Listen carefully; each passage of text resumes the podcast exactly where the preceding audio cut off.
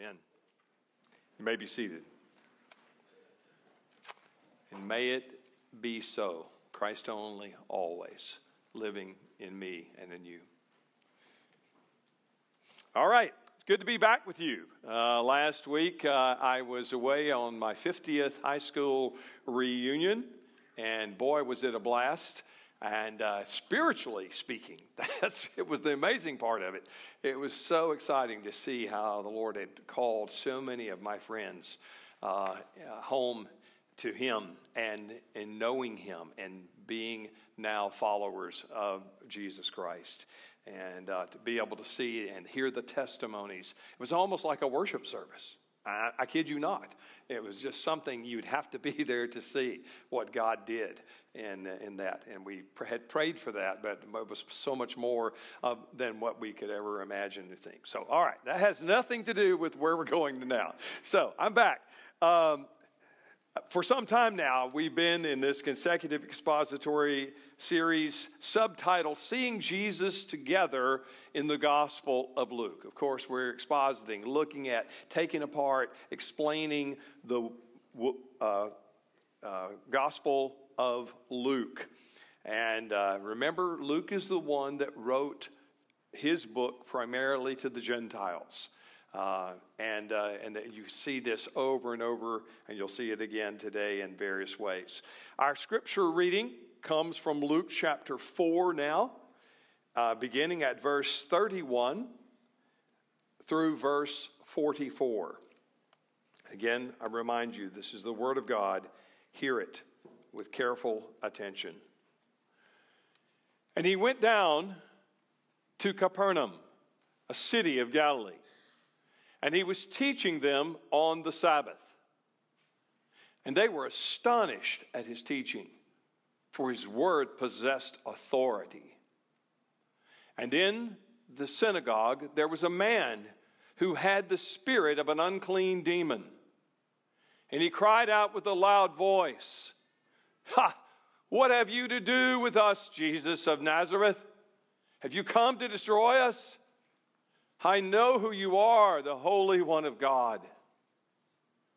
But Jesus rebuked him, saying, Be silent and come out of him. And when the demon had thrown him down in their midst, he came out of him, having done no harm. And they were all amazed and said to one another, What is this word? For with authority, power. He commands the unclean spirits, and they come out. And reports about him went out into every place in the surrounding region. And he arose and left the synagogue and entered Simon's house. Now, Simon's mother in law was ill with a high fever, and they appealed to him on her behalf. And he stood over her and rebuked the fever, and it left her. And immediately she rose and began to serve them. Now, when the sun was setting, all of those who had any who were sick with various diseases brought them to him, and he laid his hands on every one of them and healed them. And the demons also came out of many crying, You are the Son of God. But he rebuked them and would not allow them to speak because they knew that he was the Christ. And when it was day, he departed and went into a desolate place. And the people sought him and came to him and would have kept him from leaving them. But he said to them, I must preach the good news of the kingdom of God to the other towns as well. For I was sent for this purpose. And he was preaching in the synagogues of Judea. By the way, the number of the better texts tell us that that is Galilee. You'll see sometimes Judea, sometimes Galilee. uh, but it would have been the Galilee region that he was in at this point in time. He would be doing that later on, but uh, this is the better text rendering there. Let's pray. Father, we now ask for help as we have read your word, but Father, without your Holy Spirit, we will not understand, we will not comprehend, we will not appreciate, we will not value, we will not be changed unless you, by your Spirit, come and renew us and open our eyes that we may see wonderful things from your word. Father, we ask this now in Jesus' name and for his sake, we pray. Amen. A couple of weeks ago, of course, Jesus went home to his hometown. It didn't end up too well, did it? Following the people's of Nazareth and their rejection of Jesus, Jesus decides, okay, as I said, prophet not without honor in his own country. He knew that. He knew that's the way it was going to go. And so now he's decided to go and set up shop in Capernaum, there on the north shore of the Sea of Galilee. When Luke says Jesus went down, uh, he is not kidding. Literally, Nazareth is about 1,300 feet above sea level. Capernaum is 700 feet below sea level. That's a pretty, pretty big uh, variance. So when Luke says literally, he went down. By the way, Luke is very ge- geographical. He, he a lot of times does things and, and racks things and brings them together in more of a geological and spatial sense than in terms of the way others might, might do that. Um, so, I've got a few slides to show you uh, where that would have happened. So, if we can uh, throw that up. All right, um, let's see once again. Let's see if we can get the right thing. Here we go. Um, come on now, wake up. Going to get there in a minute. There we go. Okay. Uh, Nazareth would have been somewhere over here on this side, those of you that are able to see, uh, way off to the left of the map. Uh, and Jesus came from there and probably something like that uh, here in the Sea of Galilee, and you see Capernaum there at the top in the northwest.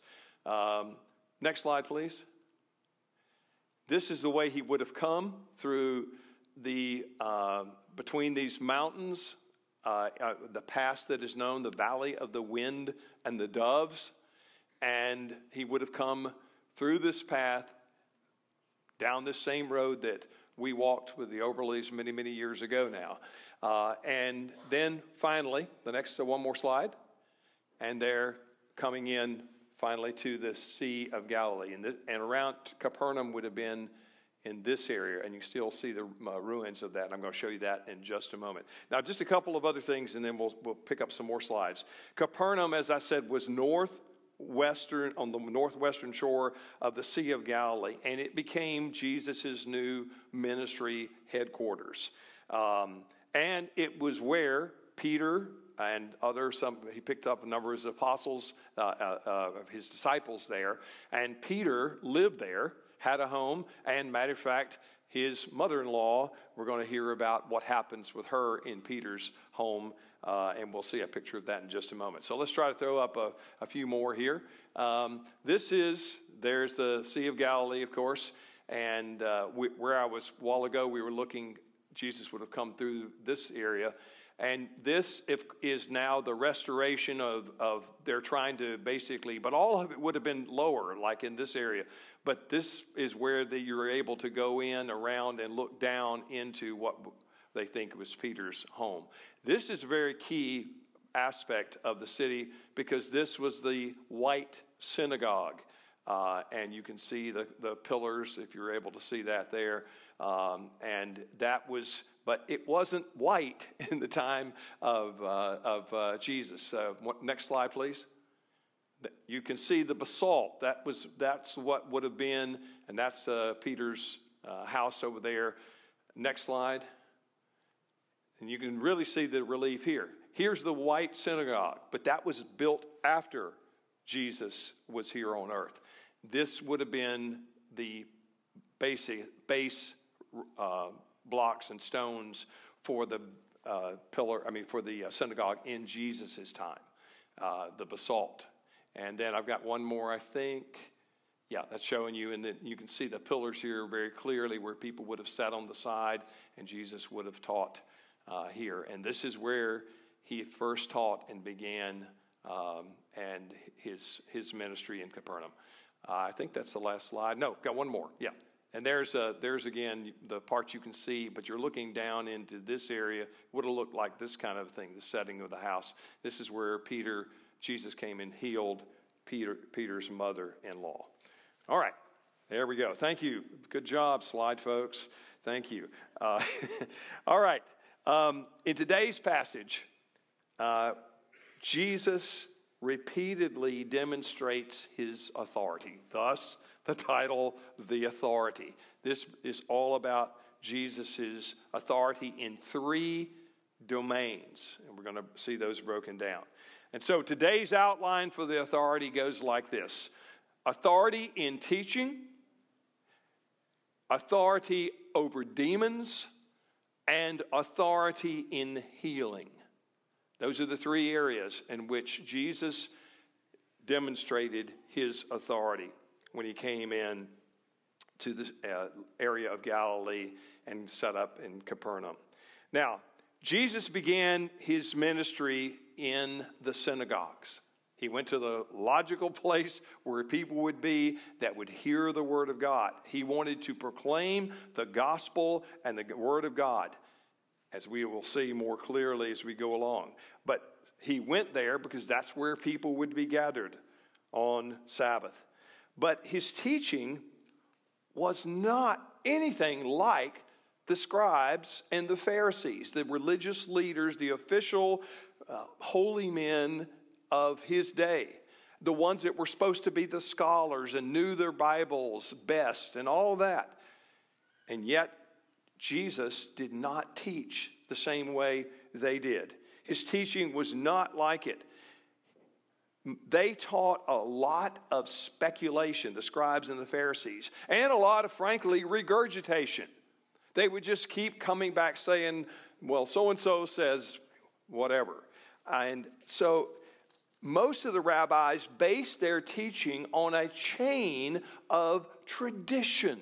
You remember Fiddler on the Roof? Tradition. You know, that, that, uh, you, that kind of thing. It was, it was tradition was getting more press than the scriptures were getting in that time. And that was just common. They would talk about and they would pair up the various teaching of rabbis, but it was a chain of tradition that they talked about most. And citing the opinions of their predecessors. It would go something like this. They would just drone on and on, saying, Well, uh, Rabbi so and so of the school of such and such, uh, he says this, blah, blah, blah. And the other one, but, oh, but over here, Rabbi whoever says this is the way we should understand this tradition. And so it would go on and on and on the scriptures were being negated.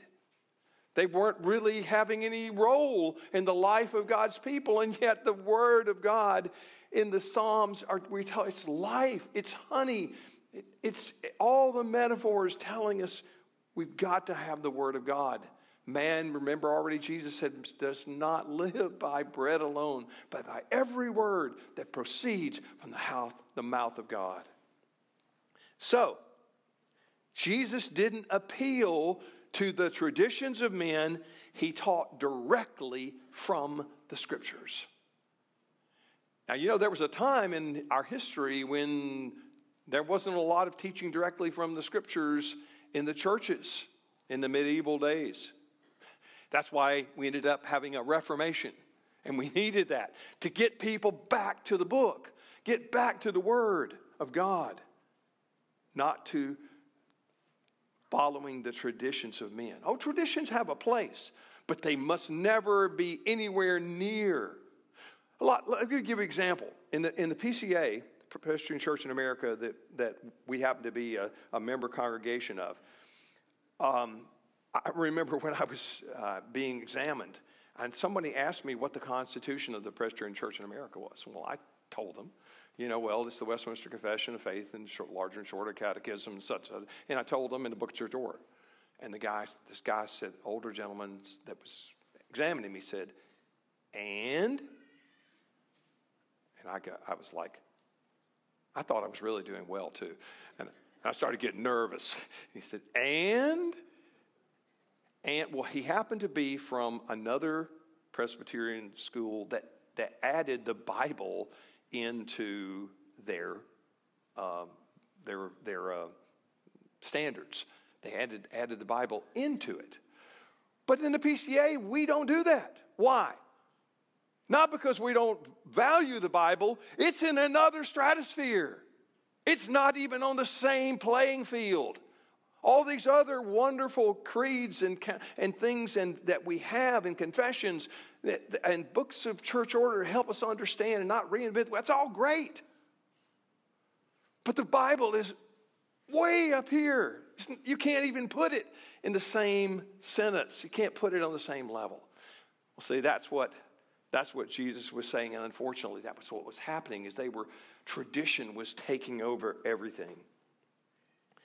Jesus appealed, uh, they, he didn't appeal to the tradition of men. He taught directly from the scriptures, speaking as the author of the text in question.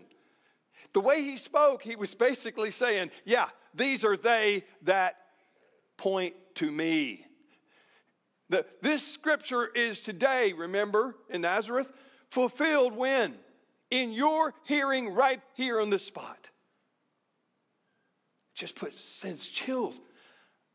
How that must have been to someone who'd never heard anything like that. As if scripture, holy scripture, was being fulfilled in their very midst that moment. Because it was. It was. The Word of God was with them incarnate, and He was speaking with authority. Jesus' teaching appealed directly to the text, not to particular schools of thought, houses of Hillel and of a Shammai. Oh, I'm from the house of Hillel. Well, the Shammai, we think. No, no, Jesus had no place for that. He broke the mold, folks. He broke the mold. Remember how many times Jesus said in number of the Gospels, He says, You've heard it said. Now, a lot of people think he's talking about the Bible. No, no, he's talking about all this tradition. You've heard what these guys and their schools of thought and their traditions, what they've, their glosses and all the stuff they've added to it, they have said this. But then he said, What? You've heard it said, blah, blah, blah, but I say unto you. In other words, I'm speaking from the scriptures. I'm exegeting God's word in your midst and speaking the truth. You see, their power, you, uh, you see here, there was power in his words, so much so that outwardly religious people were blowing their mind. They were amazed. Here's that, here's Luke's word again. Over and over, we're hearing it. Amazed, astonished. They had never seen or heard a teacher anything like Jesus of Nazareth. Now, let me ask you a question. Do you know how difficult it is to amaze outwardly religious people? In other words, people that spend a lot of time going to church and reading the Bible and whatever. Do you know it's hard to amaze? Why? Because we get used to it. And we've done it so many times. Jesus was blowing their minds. They had never seen anything like this. They had never heard and never seen anything like it at all. Secondly, authority also, not over, not just over teaching, a different kind of teaching than they'd ever known, but authority over demons. That's verses 33 through 37 authority over demons. Now, a lot of people in our world and our sophisticated time think, you know, what a what a crock, you know, all that stuff way back in the, you know, there were uh, nobody believes in that stuff. Uh, well, the Scripture says they do exist, and Jesus confronted one of them here in this text. Luke then carries the theme of authority further in his description of Jesus in this encounter with this demon possessed man. A demon is a fallen angel, corrupted, twisted, evil, and malevolent. And they were especially front and center at this time in history. Why? Because the Son of God had come. And Pilate, I mean, uh, um, Herod didn't get him. He didn't get baby Jesus. He didn't, he, Satan failed to get Jesus to fall for the traps. And now he's loose. And they hear heavy footsteps coming. And we don't know why or how, but what happened is Luke implies that the demon was surprised to see Jesus. He apparently didn't get the memo. Plenty of them did, apparently. Satan had already got the memo. They knew who they were dealing with, and it scared the gajibis out of. It wasn't Jesus worrying about the demons, the demons were scared to death of Jesus the Son of God with power had come. But for all his blustering, this when when he when Jesus told him, "Hey, out now," he he blustered and he bellowed and he remember it says and the and there was a man uh, and he cried out with a loud voice ah what have you to do with us jesus of nazareth? Have you come to destroy us? I know who you are the holy one of god. You might think that he's just having fun and kind of laughing at jesus. I don't think so at all. I think he knows who jesus is and he knows how powerful he is and he knows that his goose is cooked if Jesus wants that to be. And all his blustering, the demon proved impotent before the authority of Jesus. The Lord simply commanded him, and what?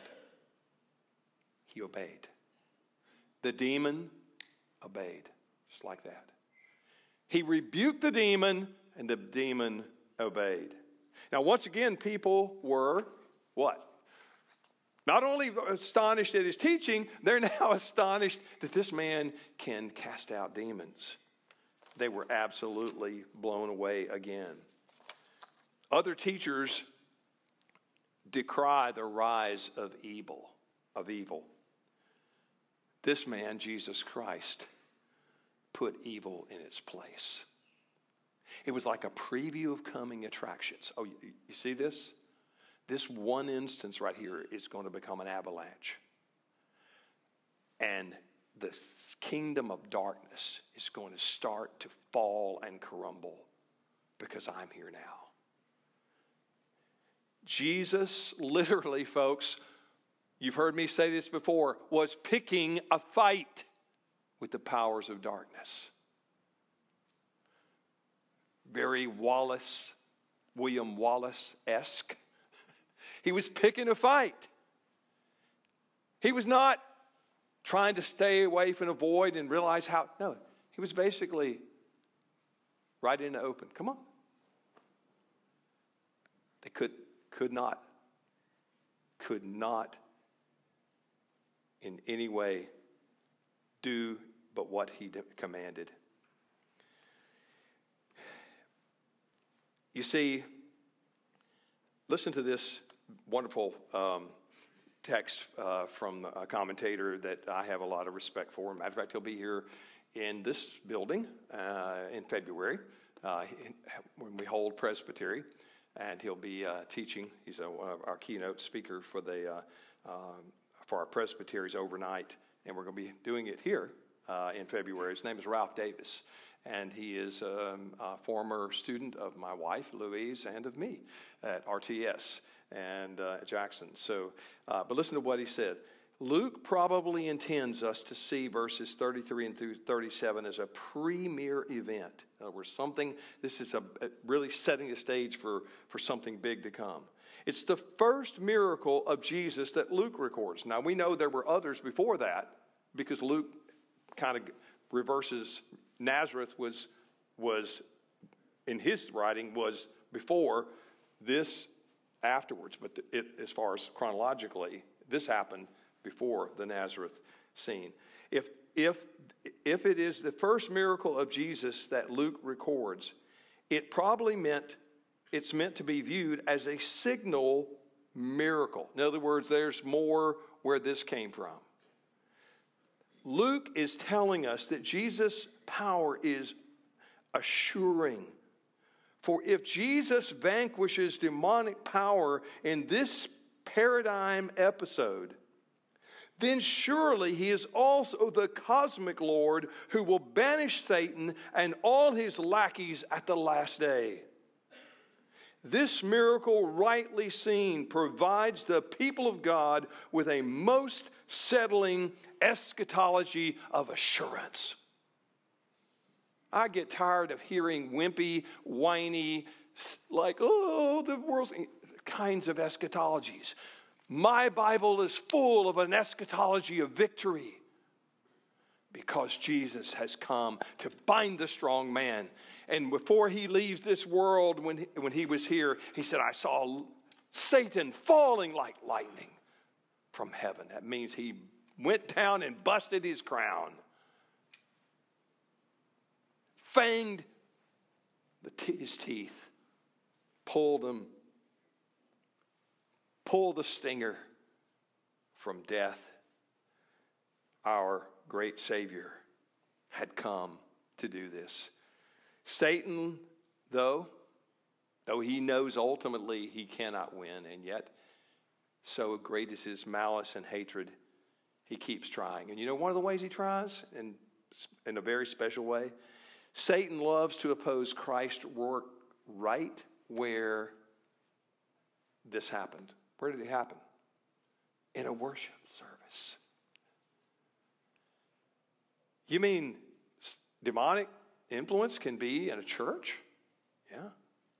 Could then, still can. Matter of fact, it's one of the favorite places. You know why? Not because, whoo, it doesn't jump out and do that.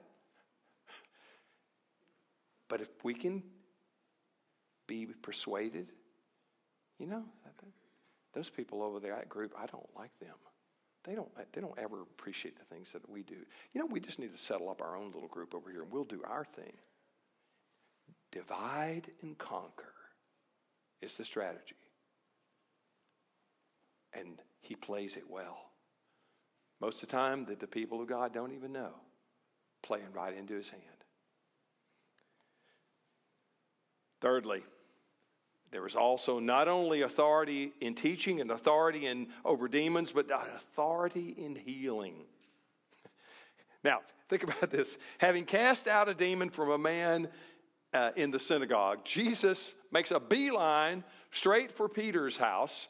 At this point in time, he knows that he has Peter following along with Andrew and, and the sons of Zebedee, James and John. And he makes a beeline for Peter's house where Peter's mother in law is burning up with a high fever. Now, we don't tend to take fevers too seriously in our day. You know, get some Tylenol, you know. Um, you know, just, you know, hey, you know, get, take a nice cold bath. Um, we don't tend to see that.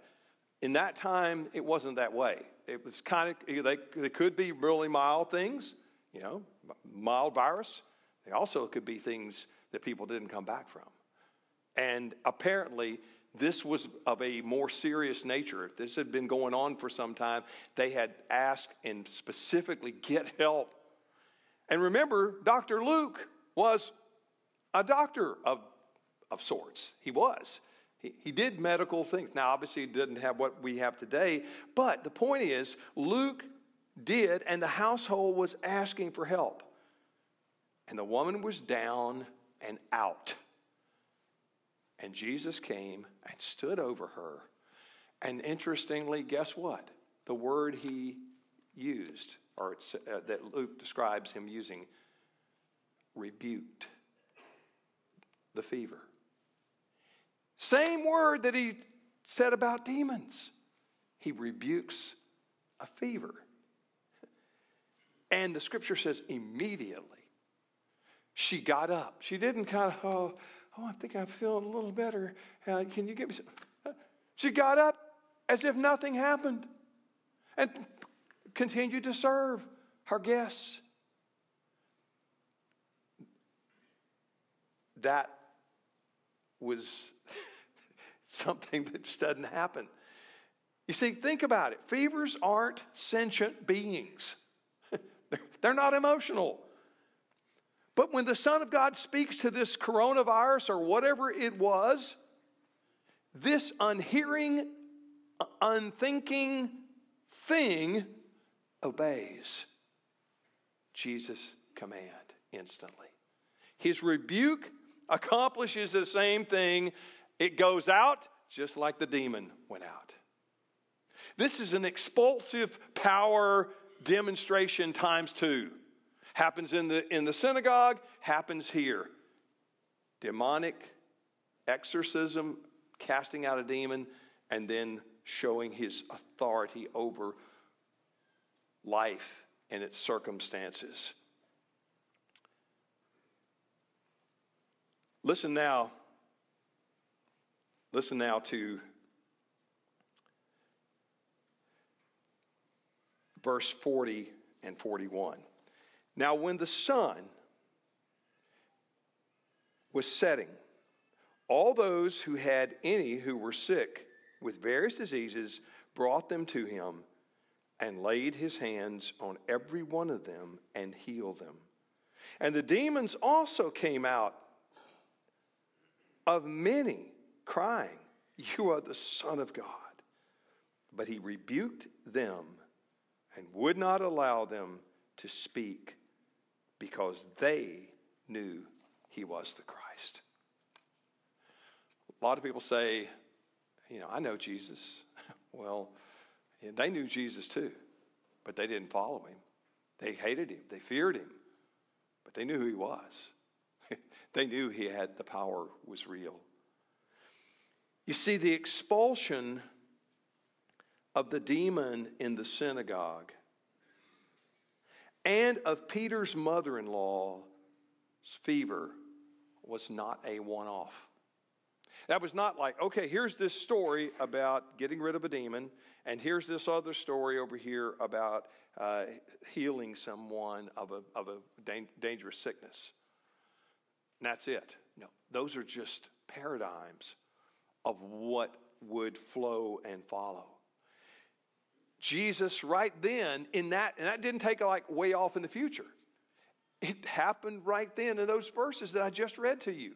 It said that when they started following Jesus, and Jesus, it said, those that he laid his hands on, what? Were healed. And it also says that, the, that there were many demons that were exorcised or cast out. And so when he laid those he laid his hands on and many demons were cast out. Now, the response Jesus received back, I mean, in Capernaum, was very different from what he got in Nazareth. The response of those two experiences, being in, in his hometown and then here now in Capernaum, very different. They wanted, in Nazareth, they wanted Jesus gone as soon as they could. Remember, they tried to throw him off the cliff if they could have got a hold of him. But this group in Capernaum, at this point in time, they're going, Wow, we want you to stay. And so they were following him and they wouldn't leave him alone. They were thinking, man, have we got a deal here? We got a doctor, we got a, an exorcist, we've got a, you know, a, a person with authority and power all rolled into one. This is just great. We just can't wait to be here, Lord. This is cool. Let's just hang out here. And, and, and Jesus, we want you to stay here permanently. Well, eventually down the road, they would not say that as Jesus' ministry went on toward the cross. But for them, they did. They wanted that. But Jesus refused. Why? Here's why. In verse 43 But he said to them, I must preach the good news of the kingdom of God to other towns as well, for I was sent for this purpose. He's saying, Guys, girls, I can't. I can't stay with you. I've got a mission, and you're just a small part of that. I, have I've shown you who I am. Go tell others about me. But I have to go on because there are so many more that need me. I need to share what the Father has sent me to do. Jesus, you see, what, what happens here is Jesus didn't come to be the Savior of Capernaum. That's what he's basically suggesting to them. They want him to be, okay, our personal Savior permanently, right here. Uh, Jesus didn't come to be the Savior of Capernaum. Uh, ultimately, he came to be the Savior of the world. To the whole world that would believe in him. And people are always trying to get Jesus under control so they can kind of have him on their terms. Have you not seen that? Have you not even been there maybe yourself before you became a believer? And even sometimes as believers, we want Jesus to do for us what we want him to do for us. Oh, Lord, I want you to help me, but, but don't help me that way. I want you to help me this way. Oh, oh I, I, I want you to give me something that's not what I that's not really I want. I want you to give me something over here, and this is what I want. That is so common of us. But what was the mission that Jesus was, was saying? Jesus was always refusing to be confined by the agenda of others. He knew exactly who he was, he knew exactly where he was, when he was, and he was going to accomplish that. And he was not going to get thrown off mission. What was that mission? to preach the word of God that we call the good news of the kingdom of God. Now, what's essentially that all that wording mean? The good news of the kingdom of God. Obviously, it's something desirable. It's good. It's something valuable. But the new, good news of the kingdom of God. The kingdom of God is simply the rule of God, the extension of which is his divine authority and power. The kingdom of God is simply God ruling. And wherever He is ruling, He's extending His authority and power. And that power was now being extended through His incarnate Son. So Jesus is saying, the kingdom of God is here because I'm here. And I'm going to make one day all of this that looks like hell out here, I'm going to make it look like heaven. I'm going to make it look like me wherever I radiate my gospel. And yet, you're going to get to have a role in it too, because you're going to become ambassadors and carriers and criers of that same gospel. But at this point in time, Jesus is telling them this is what he's here to do. The kingdom of God in authority and power in the person of Jesus. Now, by the way, people are always trying to get Jesus to be something other than what he actually is and or do something other than what he's been called to do. They either want him to be something that he's not, or they want him to do something that he's not going to do because he's all about his father's business. He's all about the kingdom and advancing that. Listen to Philip Ryken and what he says on this point. People do the same thing with Jesus today. They want to turn him into some kind of wonder worker or entertainment act or insurance policy. They want something other than what Jesus has to offer. They want physical healing or happy feelings or financial prosperity. These are all blessings that God can give, but not necessarily will. But His greatest blessing is salvation through the gospel word. The good news of eternal life through the death and resurrection of God's only Son, Jesus Christ our Lord. Next week, what do you say we go fishing? I'm referring to next week's title, The Catch. See you then. Let's pray. Father, Thank you, Father, for the good news. Thank you that Jesus is that good news. And he's come to give himself everything that we need to belong and forever be with you in your kingdom. Father, help us not to get distracted. Help us not to try to manipulate you in what we want you to be, as if you're some kind of rabbit's foot or something like that. Father, help us to want what you want, your will to be done on earth as it is in heaven. Father, be praised, be glorified, Father, Son, and Holy Spirit. And we thank you for your blessed Son. In him we pray. Amen.